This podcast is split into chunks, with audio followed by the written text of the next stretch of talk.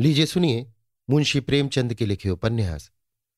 गबन के इक्यावनवे भाग का वाचन मेरी यानी समीर गोस्वामी की आवाज़ में। उसी बंगले में ठीक दस बजे मुकदमा पेश हुआ। सावन की झड़ी लगी हुई थी। कलकत्ता दलदल हो रहा था। लेकिन दर्शकों का एक अपार समूह सामने मैदान में खड़ा था। महिलाओं में दिनेश की पत्नी और माता भी आई हुई थी। पेशी से दस पंद्रह मिनट पहले जालपा और जोहरा भी बंद गाड़ियों में आ पहुँची। महिलाओं को अदालत के कमरे में जाने की आज्ञा मिल गई। पुलिस की शहादतें शुरू हुई। डिप्टी सुपरिंटेंडेंट, इंस्पेक्टर दरोगा, नायब दरोगा सभी के बयान हुए। दोनों तरफ़ के वकीलों ने जिरहें भी की, पर कार्रवाइयों में उल्लेखनीय कोई बात न थी। जाब्ते की पाबंदी की जा रही थी। इसके बाद रमानाथ का बयान हुआ, पर उसमें भी कोई नई बात न थी। उसने अपने जीवन के गत एक वर्ष का पूरा वृतांत कह सुनाया। कोई बात न छिपाई। वकील के पूछने पर उसने कहा, जालपा की त्याग, निष्ठा और सत्य प्रेम ने मेरी आँखें खोली और उससे भी ज़्यादा जोहरा के सौजन्य और निष्कपट व्यवहार ने। मैं इसे अपना सौभाग्य समझता हूँ कि मुझे उस तरफ़ से प्रकाश मिला जिधर औरों को अंधकार मिलता है। विश्व में मुझे सुधा प्राप्त हो गई। इसके बाद सफ़ाई की तरफ़ से देवी दीन जालपा और जोहरा के बयान हुए। वकीलों ने इनसे भी सवाल किया, पर सच्चे गवाह क्या उखड़ते? जोहरा का बयान बहुत ही प्रभावोत्पादक था। उसने देखा जिस प्राणी को जंजीरों से जकड़ने के लिए वो भेजी गई है, वो खुद दर्द से तड़प रहा है। उसे मरहम की ज़रूरत है। जंजीरों की नहीं, वो सहारे का हाथ चाहता है, धक्के का झोंका नहीं। जालपा देवी के प्रति उसकी श्रद्धा, उसका अटल विश्वास देखकर मैं अपने को भूल गई। मुझे अपनी नीचता, अपनी स्वार्थांधता पर लज्जा आई मेरा जीवन कितना अधम, कितना पतित है। ये मुझ पर उस वक्त खुला जब मैं जालपा से मिली। तो उसकी निष्काम सेवा, उसका उज्जवल तप देखकर मेरे मन के रहे सहे संस्कार भी मिट गए। विलासयुक्त जीवन से मुझे घृणा हो गई। मैंने निश्चय कर लिया इसी अंचल में मैं भी आश्रय लूँगी। मगर उससे भी ज़्यादा मार्के का बयान जालपा का था। उसे सुनकर दर्शकों की आँखों में आँसू आ गए।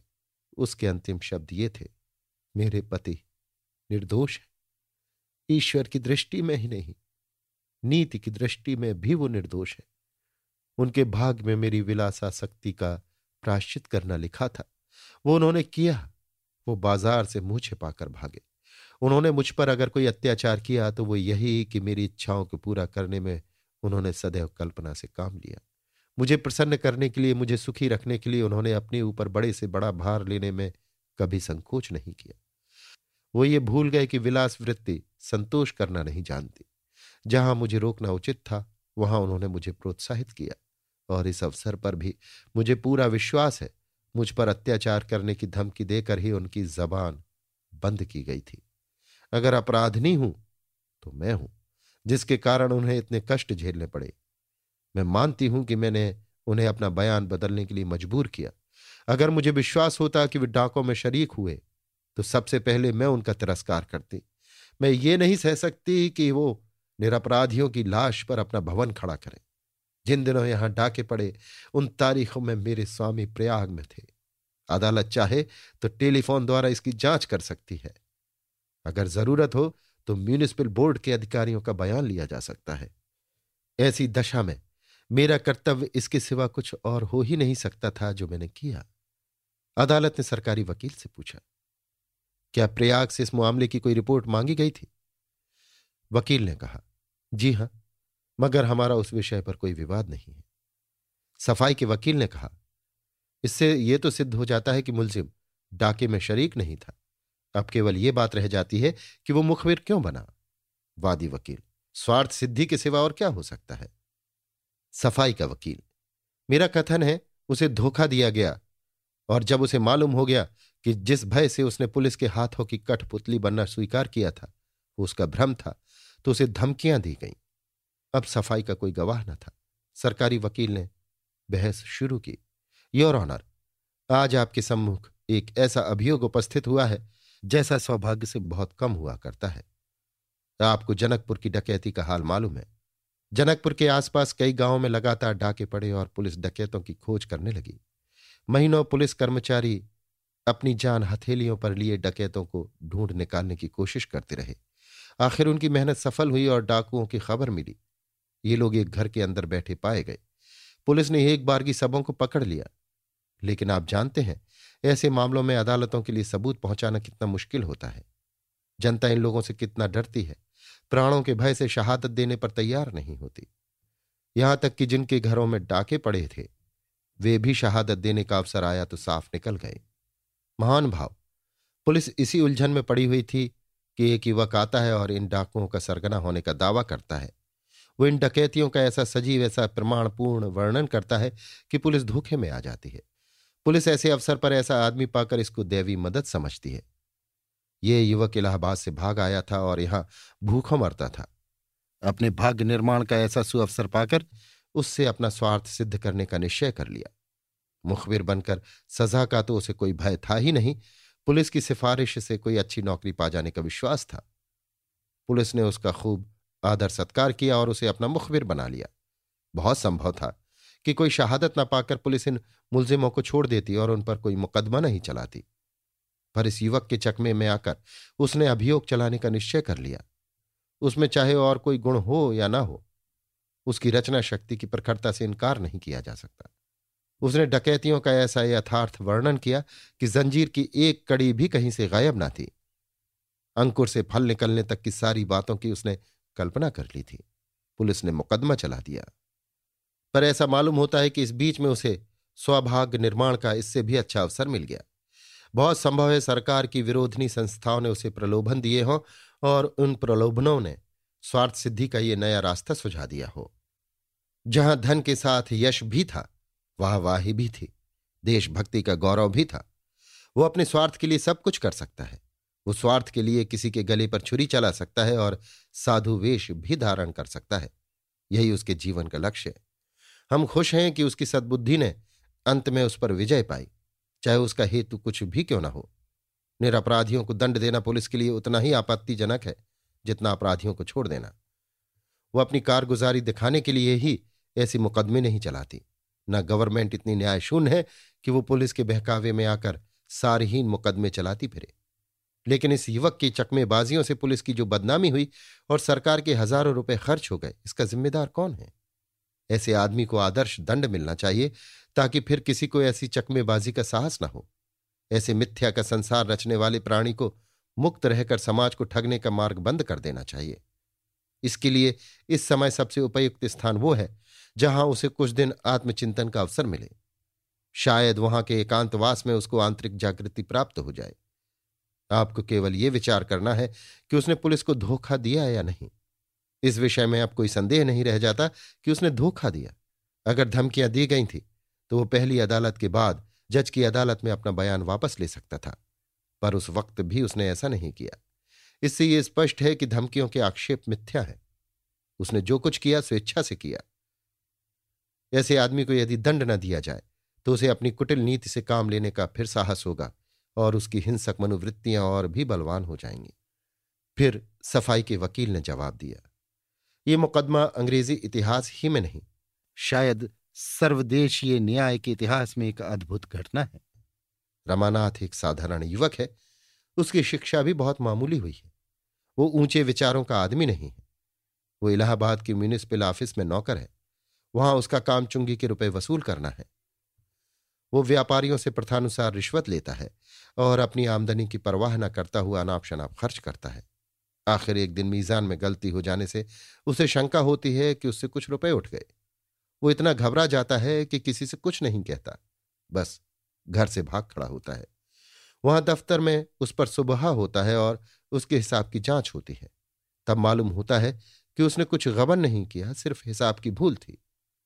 फिर रमानाथ के पुलिस के पंजे में फंसने फर्जी मुखबिर बनने और शहादत देने का ज़िक्र करके उसने कहा, अब रमानाथ के जीवन में एक नया परिवर्तन होता है। ऐसा परिवर्तन जो एक विलास प्रिय पदलोलोप युवक को धर्मनिष्ठ और कर्तव्यशील बना देता है। उसकी पत्नी जालपा, जिसे देवी कहा जाए तो अतिशयोक्ति न होगी। उसकी तलाश में प्रयाग से यहाँ आती है और यहाँ जब उसे मालूम होता है कि रमा एक मुकदमे में पुलिस का मुखबिर हो गया है तो वो उससे छिपकर मिलने जाती है। रमा अपने बंगले में आराम से पड़ा हुआ है। फाटक पर संतरी पहरा दे रहा है। जालपा को पति से मिलने में सफलता नहीं होती। तब वो एक पत्र लिखकर उसके सामने फेंक देती है और देवी दीन के घर चली जाती है। रमा ये पत्र पढ़ता है और उसकी आँखों के सामने से पर्दा हट जाता है। वो छिपकर जालपा के पास आता है। जालपा उससे सारा वृतांत कह सुनाती है और उससे अपना बयान वापस लेने पर ज़ोर देती है। रमा पहले शंकाएँ करता है पर बात को राज़ी हो जाता है। और बंगले पर लौट जाता है। वहाँ पर पुलिस अफसरों से साफ़ कह देता है कि मैं अपना बयान बदल दूँगा। अधिकारी उसे तरह तरह के प्रलोभन देते हैं, पर जब इसका रमा पर कोई असर नहीं होता और उन्हें मालूम हो गया कि उस पर गबन का मुकदमा नहीं है तो वे उसे जालपा को गिरफ़्तार करने की धमकी देते हैं। रमा की हिम्मत टूट जाती है। वो जानता है पुलिस जो चाहे कर सकती है। इसलिए वो अपना इरादा तब्दील कर देता है और वो जज के इजलास में अपने बयान का समर्थन कर देता है। अदालत मातहत में रमा से सफ़ाई ने कोई जिरह नहीं की थी। यहाँ उसे जिरहें की गई, लेकिन इस मुकदमे से कोई सरोकार न रखने पर भी उसने जिरहों के ऐसे जवाब दिए कि जज को भी कोई शक न हो सका और मुलजिमों को सजा हो गई। रमानाथ की और भी खातिरदारियाँ होने लगीं। उसे एक सिफारिशी खत दिया गया और शायद उसकी यूपी गवर्नमेंट से सिफारिश भी की गई। फिर जालपा देवी ने फांसी की सजा पाने वाले मुलजिम दिनेश के बाल बच्चों का पालन पोषण करने का निश्चय किया। इधर उधर से चंदे मांग मांग कर वो उनके लिए ज़िंदगी की जरूरतें पूरी करती थी। उसके घर का कामकाज अपने हाथों करती थी। उसके बच्चों को खिलाने को ले जाती थी। एक दिन रमानाथ मोटर पर सैर करता हुआ जालपा को सिर पर एक पानी का मटका रख देख लेता है। उसकी आत्ममर्यादा जाग उठती है। जोहरा को पुलिस कर्मचारियों ने रमानाथ के मनोरंजन के लिए नियुक्त कर दिया है। जोहरा युवक की मानसिक वेदना देखकर द्रवित हो जाती है और वो जालपा का पूरा समाचार लाने के इरादे से चली जाती है। दिनेश के घर उसकी जालपा से भेंट होती है। जालपा का त्याग, सेवा और साधना देखकर इस वैश्या का हृदय इतना प्रभावित हो जाता है कि वह अपने जीवन पर लज्जित हो जाती है और दोनों में बहनापा हो जाता है। वो एक सप्ताह के बाद जाकर रमा से सारा वृतांत कह सुनाती है। रमा उसी वक्त वहाँ से चल पड़ता है और जालपा से दो चार बातें करके जज के बंगले पर चला जाता है। उसके बाद जो कुछ हुआ, वो हमारे सामने है। मैं ये नहीं कहता कि उसने झूठी गवाही नहीं दी, लेकिन उस परिस्थिति और उन प्रलोभनों पर ध्यान दीजिए। तो इस अपराध की गहनता बहुत कुछ घट जाती है। उस झूठी गवाही का परिणाम अगर यह होता कि किसी निरपराध को सजा मिल जाती तो दूसरी बात थी। इस अवसर पर तो पंद्रह युवकों की जान बच गई। क्या अब भी वो झूठी गवाही का अपराधी है? उसने खुद ही तो अपनी झूठी गवाही का इकबाल किया है। क्या इसका उसे दंड मिलना चाहिए? उसकी सरलता और सज्जनता ने एक वैश्य तक को मुग्ध कर दिया और वो उसे बहकाने और बहलाने के बदले उसके मार्ग का दीपक बन गई। चालपा देवी की कर्तव्य परायणता क्या दंड के योग्य है? चालपा ही इस ड्रामा की नायिका है। उसके सदनुराग उसके सरल प्रेम, उसकी धर्मपरायणता उसकी पति भक्ति, उसके स्वार्थ त्याग, उसकी सेवानिष्ठा किस किस गुण की प्रशंसा की जाए? आज वो रंगमंच पर ना आती तो पंद्रह परिवारों के चिराग गुल हो जाते। उसने पंद्रह परिवारों को अभय दान दिया है। उसे मालूम था कि पुलिस का साथ देने से सांसारिक भविष्य कितना उज्जवल हो जाएगा। वो जीवन की कितनी ही चिंताओं से मुक्त हो जाएगी। संभव है उसके पास भी मोटर कार हो जाएगी, नौकर चाकर हो जाएँगे अच्छा सा घर हो जाएगा, बहुमूल्य आभूषण होंगे। क्या एक युवती रमणी के हृदय में इन सुखों का कुछ भी मूल्य नहीं है? लेकिन वो ये यातना सहने के लिए तैयार हो जाती है।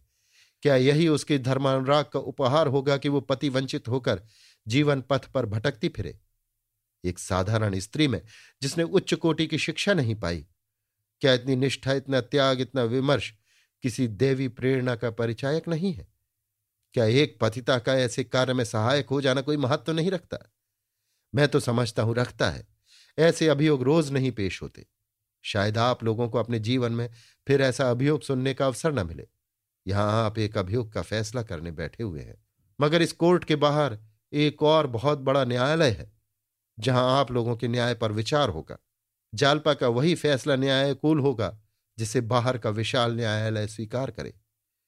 वो न्यायालय कानूनों की बारीकियों में नहीं पड़ता, जिनमें उलझकर, उनकी पेचीदगियों में फंसकर, हम अक्सर पथ भ्रष्ट हो जाया करते हैं। अक्सर दूध का पानी और पानी का दूध कर बैठते हैं। अगर आप झूठ पर पश्चाताप करके सच्ची बात कह देने के लिए भोग विलास युक्त जीवन को ठुकरा कर फटे हालों जीवन व्यतीत करने के लिए किसी को अपराधी ठहराते हैं तो आप संसार के सामने न्याय का कोई ऊँचा आदर्श नहीं उपस्थित कर रहे हैं। सरकारी वकील ने इसका प्रत्युत्तर देते हुए कहा, धर्म और आदर्श अपने स्थान पर बहुत ही आदर की चीज़ें हैं। लेकिन जिस आदमी ने जानबूझकर झूठी गवाही दी उसने अपराध अवश्य किया और इसका उसे दंड मिलना चाहिए। यह सत्य है कि उसने प्रयाग में कोई गबन नहीं किया था और उसे इसका भ्रम मात्र था। लेकिन ऐसी दशा में एक सच्चे आदमी का यह कर्तव्य था कि वह गिरफ़्तार हो जाने पर अपनी सफ़ाई देता। उसने सजा के भय से झूठी गवाही देकर पुलिस को क्यों धोखा दिया? ये विचार करने की बात है। अगर आप समझते हैं कि उसने अनुचित काम किया तो आप उसे अवश्य दंड देंगे। अब अदालत के फैसला सुनाने की बारी आई। सभी को रमा से सहानुभूति हो गई थी। पर इसके साथ ही यह भी मानी हुई बात थी कि उसे सजा होगी। क्या सजा होगी यही देखना था। लोग बड़ी उत्सुकता से फैसला सुनने के लिए और से मटाए कुर्सियाँ और आगे खींच ली गई और कनबतियाँ भी बंद हो गई। मामला केवल यह है कि एक युवक ने अपनी प्राण रक्षा के लिए पुलिस का आश्रय लिया और जब उसे मालूम हो गया कि जिस भय से वो पुलिस का आश्रय ले रहा है, वो सर्वथा निर्मूल है तो उसने अपना बयान वापस ले लिया। रमानाथ में अगर सत्यनिष्ठा होती तो वो पुलिस का आश्रय ही क्यों लेता? लेकिन इसमें कोई संदेह नहीं कि पुलिस ने उसे रक्षा का ये उपाय सुझाया और इस तरह उसे झूठी गवाही देने का प्रलोभन दिया। मैं ये नहीं मान सकता कि इस मामले में गवाही देने का प्रस्ताव स्वतः उसके मन में पैदा हो गया। उसे प्रलोभन दिया गया, जिसे उसने दंड भय से स्वीकार कर लिया। उसे यह भी अवश्य विश्वास दिलाया गया होगा कि जिन लोगों के विरुद्ध उसे गवाही देने के लिए तैयार किया जा रहा था, वे वास्तव में अपराधी थे। क्योंकि रमानाथ में जहाँ दंड का भय है, वहाँ न्याय भक्ति भी है। वो उन पेशेवर गवाहों में नहीं है, जो स्वार्थ के लिए निरपराधियों को फंसाने से भी नहीं हिचकते। अगर ऐसी बात ना होती तो वो अपनी पत्नी के आग्रह से बयान बदलने पर कभी राज़ी ना होता। ये ठीक है कि पहली अदालत के बाद ही उसे मालूम हो गया था कि उस पर गबन का कोई मुकदमा नहीं है। और जज की अदालत में वो अपने बयान को वापस न ले सकता था। उस वक्त उसने ये इच्छा प्रकट भी अवश्य की, पर पुलिस की धमकियों ने फिर उस पर विजय पाई। पुलिस को बदनामी से बचने के लिए इस अवसर पर उसे धमकियाँ देना स्वाभाविक है, क्योंकि पुलिस को मुलजिमों के अपराधी होने के विषय में कोई संदेह न था। रमानाथ धमकियों में आ गया, ये उसकी दुर्बलता अवश्य है, पर परिस्थिति को देखते हुए क्षम है। इसलिए मैं रमानाथ को बरी करता हूँ। अभी आप सुन रहे थे मुंशी प्रेमचंद के लिखे उपन्यास, गबन के इक्यावनवे भाग का वाचन, मेरी यानी समीर गोस्वामी की आवाज़ में।